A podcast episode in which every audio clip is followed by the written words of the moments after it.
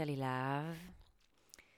אני קצת אה, מוכרת נראה לי מהסרטונים ביוטיוב, שאני מדברת על מיניות וטנטרה וכל העבודה הזאת עם האנרגיה המינית ונוכחות, מדיטציה, הערה. והייתה לי תוכנית רדיו לפני כמה שנים ברדיו נתניה, שדיברתי בדיוק על הנושאים האלה, ומאז התפתחתי והשתניתי וגדלתי, ואני רואה את הדברים קצת בצורה אחרת. אז החלטתי שמעבר לסרטונים ביוטיוב אני אעשה גם איזשהו פודקאסט קצר כזה, שתוכלו קצת אה, לשמוע ולהתעמק במילים, ולהעמיק בכל הנושא הזה למי שזה מעניין אותו. והחלטתי לקרוא לזה האמת הערומה. כי מה שאני זוכרת עצמי, אני מדברת אמת ודוגרי וישר ולעניין בצורה מאוד כנה ואותנטית, והרבה פעמים זה מאוד מביך אנשים. אבל אני מגלה שדווקא דרך המבוכה הזאת, דברים טובים יוצאים. ויש הרבה נושאים כמו סקס ומיניות שאנשים לא מדברים עליהם. גם כשאנחנו ילדים לא מדברים איתנו על זה, גם כשאנחנו מבוגרים לא מדברים איתנו על זה. והאמת היא, שזה נושא סופר חשוב, כי זה חלק, אני חושבת, בסיסי בחייו של כל אדם בוגר בעולם. כולנו אוהבים סקס, אנחנו אוהבים לעשות סקס, לדבר על סקס, לשמוע על סקס, לראות אחרים עושים סקס. זה בעיקר גורם לנו להרגיש טוב, ולהרגיש נעים, ולהרגיש כיף. שטוב, נעים וכיף זה דברים שקצת חסרים לנו בעולם היום. והאמת נוספת היא ש... השיח סביב סקס הוא דלת לדברים יותר עמוקים ולדברים שנמצאים מעבר למיניות וליום יום. אז מי שלא מכיר טנטרה באופן כללי, טנטרה זה איזושהי דרך להגיע להערה רוחנית, דרך העבודה עם האנרגיה המינית. ורוב התורות מהמזרח לפחות, שעוסקות בגוף ונפש, המטרה שלהם זה להגיע להערה, enlightenment. זאת אומרת להיות בן אדם מואר, שהוא מחובר לעצמו ולרגשות שלו, ונוכח ברגע, ורואה בחמלה את האחר, ופועל ממקום של אהבה ולא ממקום של כאב ושנאה. ועם כל השנה האחרונה הזאת של הקורונה, יצא לי קצת יותר לדבר על התחום הרוחני והתודעתי שבחיים שלנו. גם על המיניות המשכתי לדבר, אבל גם בעיקר על דברים רוחניים ותודעתיים, ואני מבינה שזה קצת מטריד אנשים, ולא בא להם כל כך בטוב, כי רוחניות, לפחות בישראל, זה משהו שמגיע ביחד עם דת, עם היהדות, ועם המצוות, והחרדים והרבנים.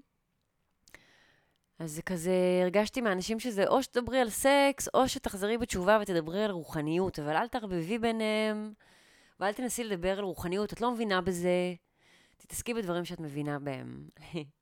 הרוחניות שאני חוקרת מגיל מאוד מאוד צעיר, זה רוחניות של חיבור לעצמי ולרגע הזה, וליקום ולכל מה שקיים.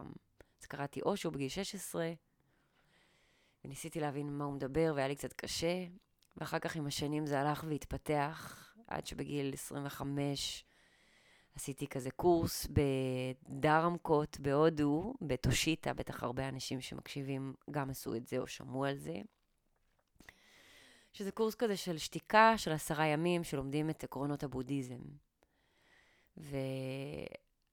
והעקרונות שם, אחר כך אה, למדתי באוניברסיטה, במגמה לפילוסופיה, למדתי את אותם עקרונות, זאת אומרת, גם בדת, ביהדות, בנצרות, באסלאם, בכל הפילוסופים, מעולם המערבי, פילוסופים יווניים, פילוסופים מודרניים, כולם מדברים על אותו דבר, שזה מה שבודה דיבר עליו, שזה למעשה העובדה שאין באמת מציאות אחת, הכל זה חלק מהאשליה הזאת שאנחנו חלק ממנה, ואנחנו למעשה היוצרים של האשליה הזאת בכל רגע ורגע נתון. אין מציאות אובייקטיבית, יש רק מציאות סובייקטיבית, זאת אומרת, כל מה שאני חווה בעולם, זה דרך העיניים הסובייקטיביות שלי, ו... ואני גם מייצרת את המציאות שאני חיה בה מרגע לרגע. וזה כולל גם את הגוף שלי, ואת הבריאות שלי, ואת המצב הכלכלי שלי, ו... אני, אנחנו ממש יוצרים את כל המציאות שלנו עד לפרט האחרון, מבלי שאנחנו שמים לב, בעוד שמספרים לנו שלא, פשוט המציאות היא ככה ואין מה לעשות. ברגע שבן אדם מתחיל לראות שהמציאות שלו היא סובייקטיבית והוא מייצר אותה בעצמו, אז יש לו את הכוח להתחיל לשנות את המציאות ואת החיים שלו. ונראה לי שכל מי שמקשיב לי ורואה אותי ובא אליי לסשנים ומדבר איתי, בסופו של דבר מה שמשותף בין כולם זה שהם רוצים שינוי, הם רוצים לשנות משהו בחיים שלהם. משהו במיניות, משהו ביום-יום, משהו בזוגיות, משהו בגוף, משהו מטריד אותם, משהו לא כמו שהם רוצים שהוא יהיה, והם רוצים לשנות, הם רוצים ליצור שינוי, אבל הם לא יודעים איך. בין אם מישהו שכל החיים גומר מהר והוא רוצה להפסיק לגמור מהר, מישהי שאף פעם לא גומרה והיא רוצה להתחיל לגמור, או להגיע לאורגזמה, כי המילה גמירה קצת בעייתית, נדבר על זה בהמשך. או בן אדם שנמאס לו מהזוגיות, רוצה ליצור שינוי, רוצה להתגרש, רוצה אה, קריירה חדשה, לעבור למדינה חדשה. קשה לנו ליצור שינויים בחיים. בעיקר בגלל שאנחנו חושבים שהחיים פשוט שמה, והם קורים, ואז אנחנו איכשהו לא מסתדרים או לא משתלבים בתוכם. ברגע שאנחנו מבינים שאנחנו היוצרים הבלעדיים של המציאות שלנו, הרבה יותר קל ליצור שינוי. אז כל העבודה הזאת על תודעה ורוח ואלוהים והיקום, זה לא בשביל לחזור בתשובה או להיות בן אדם דתי. זה בגדול בשביל להיות בן אדם אחראי יותר ופחות קורבני. ומישהו ששולט על החיים שלו ומנהל את החיים שלו ממקום של הרגש, מה, מהלב. בן אדם שמחובר לעצמו ולא נתון לחסדי אף אחד חוץ מעצמו. בן אדם ש... הוא מנהל את עצמו ואת המצב הרגשי שלו ובהתאם גם את המציאות שלו. אז האמת היא, שלכל אחד מאיתנו יש את הכוח לשנות את החיים שלו לטובה, באיזה תחום שרק נרצה. וכדי לעשות את זה, צריך איזשהו חיבור פנימה, שזה בעצם העבודה הפנימית שכולם מדברים עליה.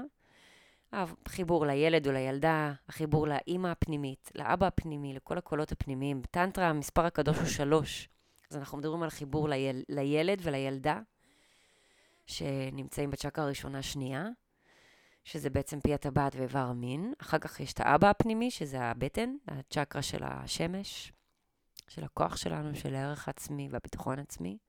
והאימא שחיה בלב, חמלה, אכלה, הקשבה,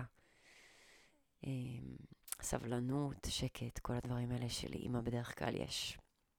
אז אנחנו רוצים בעצם לצלול פנימה לתודעה שלנו, לגוף שלנו, לרגש שלנו, כדי למצוא איזון והרמוניה פנימיים בין הילד והילדה, לבין האבא, לבין האמא, בין אם אני גבר ובין אם אני אישה. והצלילה הזאת פנימה היא לא תמיד פשוטה, והיא מצריכה הרבה אמת וכנות, ולהתוודות על כל מיני דברים שאני מתבייש בהם, לראות מתי אני משקר לעצמי, לאחרים. שקר זה לא, לאו דווקא להגיד שיום כשלילה, שקר יכול להיות שאני אומרת לבן אדם שאני אעזור לו עם משהו, למרות שאני לא רוצה לעזור לו. והשקר הזה מפריע לי מבפנים, וזה לא נעים לי, ולא באמת בא לי לעזור לו, ואני לא מבינה למה אמרתי לו כן, אבל כבר אמרתי כן, אז אני חייבת. זה השקרים הפנימיים שאני מדברת עליהם. ודרך העבודה עם הנשימה והתבוננות במחשבות, אנחנו יכולים לעלות על כל המקומות האלה שאנחנו משקרים, על כל המקומות האלה שאנחנו לא כנים עם עצמנו, שאנחנו לא אותנטיים עם עצמנו, ואז להביא לשם שינוי. ומה לעשות שהמקום הנכון, הראשון, שכולנו משקרים, בלי לשים לב, לא בכוונה, זה בסקס. אז השקר יכול להיות אצל נשים שהן נהנות, כשהן לא באמת נהנות עד הסוף. אבל היא כבר כל החיים עושה את זה, וזה מה שהיא רגילה, זה מה שהיא עושה. ואצל הגבר זה יכול להיות שהוא שוכב עם מישהי שהוא לא נמשך אליה, או שהוא גומר מהר כי הוא מתלהב מדי, והוא מתרגש מדי, והוא לא רוצה להודות בזה, והוא לא רוצה לספר לה על זה. כי הרי גבר שיספר לאישה שיש לו בעיה שהוא גומר מהר, יכול להיות שדווקא הוא יקבל תמיכה מהאישה. אבל כשהוא לא מדבר איתה על זה, והוא לא פותח את זה, אז הרבה פעמים אני חושבת שזה בגללה, והיא עשתה משהו לא בסדר, ובגדול אני חושבת שמה שאני הכי מעודדת, הוא מנסה ללמד זה כנות. לקחת נשימה עמוקה, לראות מה אני באמת מרגיש, מה אני באמת חושב באותו רגע, ולהיות אמיץ כדי להגיד את זה. כולנו חלשים שם, במיוחד בסקס וגם בחיים בכלל. אז נדבר על הנושא הזה לאורך הפודקאסט, על כל מה שקשור לאמת, על כל מה שקשור ל- לאמת במיניות, לאמת שלנו בחיים האלה, איך ליצור שינויים, איך להתחבר לעצמנו ולילד ולילדה ולאבא ולאמא שבתוכנו, ואיך להיות יותר אחראים על החיים שלנו כדי ליצור את השינויים שאנחנו רוצים ולהיות במקום שאנחנו רוצים להיות בחיים. ומיניות זה פשוט מקום ממש טוב בעיניי להתחיל את העבודה הפנימית. אז אם שנייה נסתכל על סקס, אחת השאלות הראשונות שאני שואלת אנשים שבאים לדבר איתי על כל מיני בעיות שיש להם בסקס, זה מה זה סקס בכלל? מה זה הדבר הזה, ולמה אנחנו עושים אותו, ומה זה נותן לי, ולמה זה כל כך מעניין אותי, ולמה אני מתעסק בזה כל כך הרבה. אז באמת שאני גיליתי, סקס זה אחד המקומות הבודדים בחיים שאנחנו מרשים לעצמנו להרגיש טוב, להתמסר לתחושות הנעימות, לנעים, לכיף. אצל נשים זה מלווה בהרבה אשמה ובושה, אבל אצל גברים לא, פחות. ולכן יש נטייה לגברים יותר להתעסק ולחשוב על סקס מאשר לנשים, בגלל שזה מלווה אצלנו, נשים בכל כך הרבה אשמה ובושה סביב הנושא, לא נעים לנו אפילו לחשוב על זה, לפנטז על זה, להתעסק בזה, לדבר על זה, זה כאילו כל כך לא בסדר, אבל גברים כאילו לגיטימי לדבר על סקס ולהתעסק בסקס, ואז אנחנו יכולים לשאול, אוקיי, אבל למה? למה דווקא בנושא הזה? יש עוד מלא נושאים שלגיטימי ואפשר לדבר עליהם. למה דווקא אתם כל כך הרבה מתעסקים במיניות? אז איך שאני מסבירה את זה בדרך כלל, זה שגברים מתנתקים מהרגש בגיל מאוד צעיר, בגלל החברה, בגלל ההורים, המשפחה, בית ספר, הטלוויזיה, בצורה כזאת שמלמדת אותם לא לפקוד, ותהיה גבר, ותהיה חזק, וגברים לא בוכים, וגברים לא רגישים. ואז הם מתנתקים לאט לאט מהרגש, ולמעשה זה מונע מהם מלהרגיש דברים ביום-יום. אבל בסקס הם מרגישים, ומותר שם להרגיש. הם מרגישים טוב, מרגישים חרמנות, מרגישים אורגזם, מרגישים עונג, הנאה, מותר שם להרגיש. מותר לעשות רעשים של רגש, מותר לעשות פרצופים של רגש, מותר להביע רגש. ואצל גברים שלא כמו אצל נשים, סקס זה אחד המקומות הבודדים שמותר להרגיש רגש, להביע איזשהו רגש. אז זה אחת הסיבות שגברים מאוד מאוד אובססיביים ומתעסקים בסקס ובמיניות. ובצדק באיזשהו מקום, כי אם במהלך כל היום אני לא יכול להרגיש, אסור לי להרגיש שמח מדי, עצוב מדי, כועס מדי, עצבני מדי, עדיין יש בי את הרגשות האלה ועדיין הם רוצים לקבל איזשהו ביטוי. אז בסקס יש איזה מקום לגיטימי לבטא אותם, אז ברור שאני גם מתעסק בזה ואחשוב על זה, כי זה המקום שבו אני מרגיש שמותר לי להרגיש דברים. אז האמת היא שרובנו, לפחות הגברים, עושים סקס כדי להרגיש, להרגיש טוב, להרגיש נעים, להרגיש כיף. ויכול להיות שאם במהלך היום-יום, גברים יותר יהיו מחוברים לרגש ויותר ירגישו דברים במהלך היום, הם יהיו קצת פחות אובססיביים לסקס, ופחות יתעסקו בזה, ופחות ידברו על זה, ופחות יחשבו על זה, כי אני חושבת שעוד פעם, אנחנו מתעסקים בזה כי אנחנו לא מבינים למה, ואם נבין למה, אז אפשר לאזן את זה במקומות אחרים בחיים. והטיפ הכי חשוב שאני נותנת, לאנשים שבאים אליי, או לאנשים שמקשיבים לי, זה להתחיל קצת לעבוד עם הנשימה. לשים לב לאיך אני נושם, באיזה קצב, אני נושם מהר, לאט, רדוד, עמוק. כי הנשימה, והרבה לא יודעים את זה, זה כמו החליל של הרגש בגוף. נכון, יש חליל, זה מקל כזה ארוך, ויש עליו חורים, וכל חור מוציא תו אחר. אז גם בגוף שלנו יש כמו עמוד שדרה, ועל עמוד שדרה יש צ'קרות, בדיוק כמו החורים האלה, וכל צ'קרה היא ברטט אחר, בתדר אנרגטי אחר, ברגש אחר.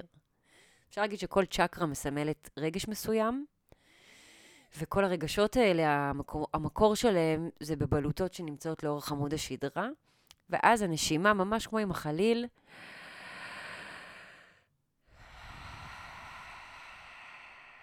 זה ממש כמו לנגן על הרגשות, להעיר את הרגשות, להעיר את המרכזים הרגשיים שלנו בגוף, ולנגן בחליל של הרגש ושל האנרגיה בגוף.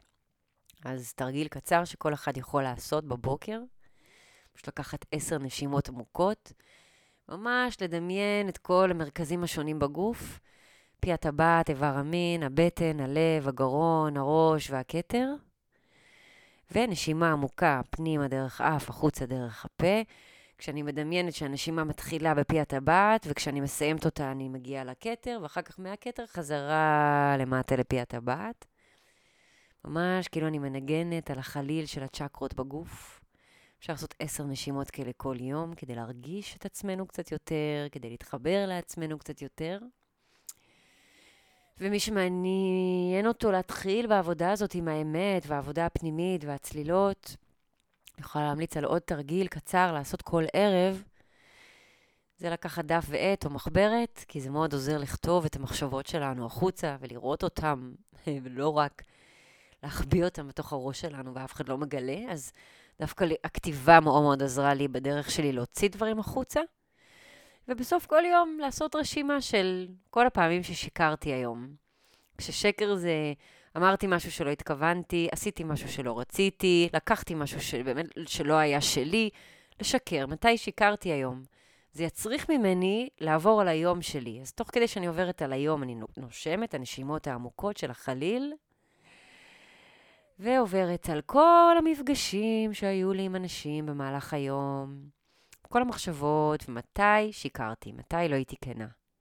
הדבר הזה יצריך ממני למחרת, או במשך כל יום, לשים לב מתי אני משקרת, כדי שאני אוכל לכתוב את זה בערב. אז כבר זה יעזור לי להיות יותר בתשומת לב לעצמי, למחשבות שלי, יותר בהתבוננות לעולם הפנימי שלי, וגם זה יעזור לי להתמודד ולראות את האמת של אני משקרת מלא במהלך היום, או אני משקר כל הזמן, ומשם אפשר להתחיל להעמיק ולבדוק למה ועל מה זה יושב. ו...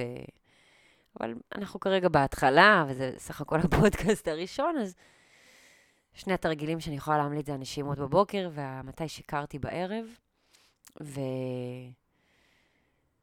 זה יכול להיות בהקשר של סקס, בהקשר של נשים, בהקשר של כסף, בהקשר של עבודה, חברים, משפחה, בריאות, זה לא כל כך משנה. הכל קשור להכל בסופו של דבר, אז לא משנה מאיזה דלת נבחר להיכנס, נגיע לאותו מקום בסוף.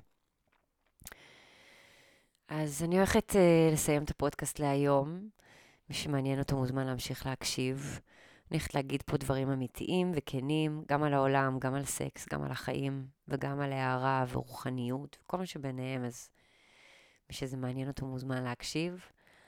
Um, כמובן, יש לי ערוץ יוטיוב שאתם יכולים לראות שם כל מיני סרטונים, uh, ויש לי את הפייסבוק שאני מעלה פוסטים כל הזמן, ותכנים, ועמוד בפייסבוק ואינסטגרם, ווואו, אני בכל מקום, כי אני אוהבת uh, לעזור וללמד ולהסביר ולדבר על הדברים האלה, אז uh, זהו, מקווה שאהבתם, ונתראה ממש בקרוב, או נשתמע בקרוב, כי זה רק שמע. אז... ביי בינתיים.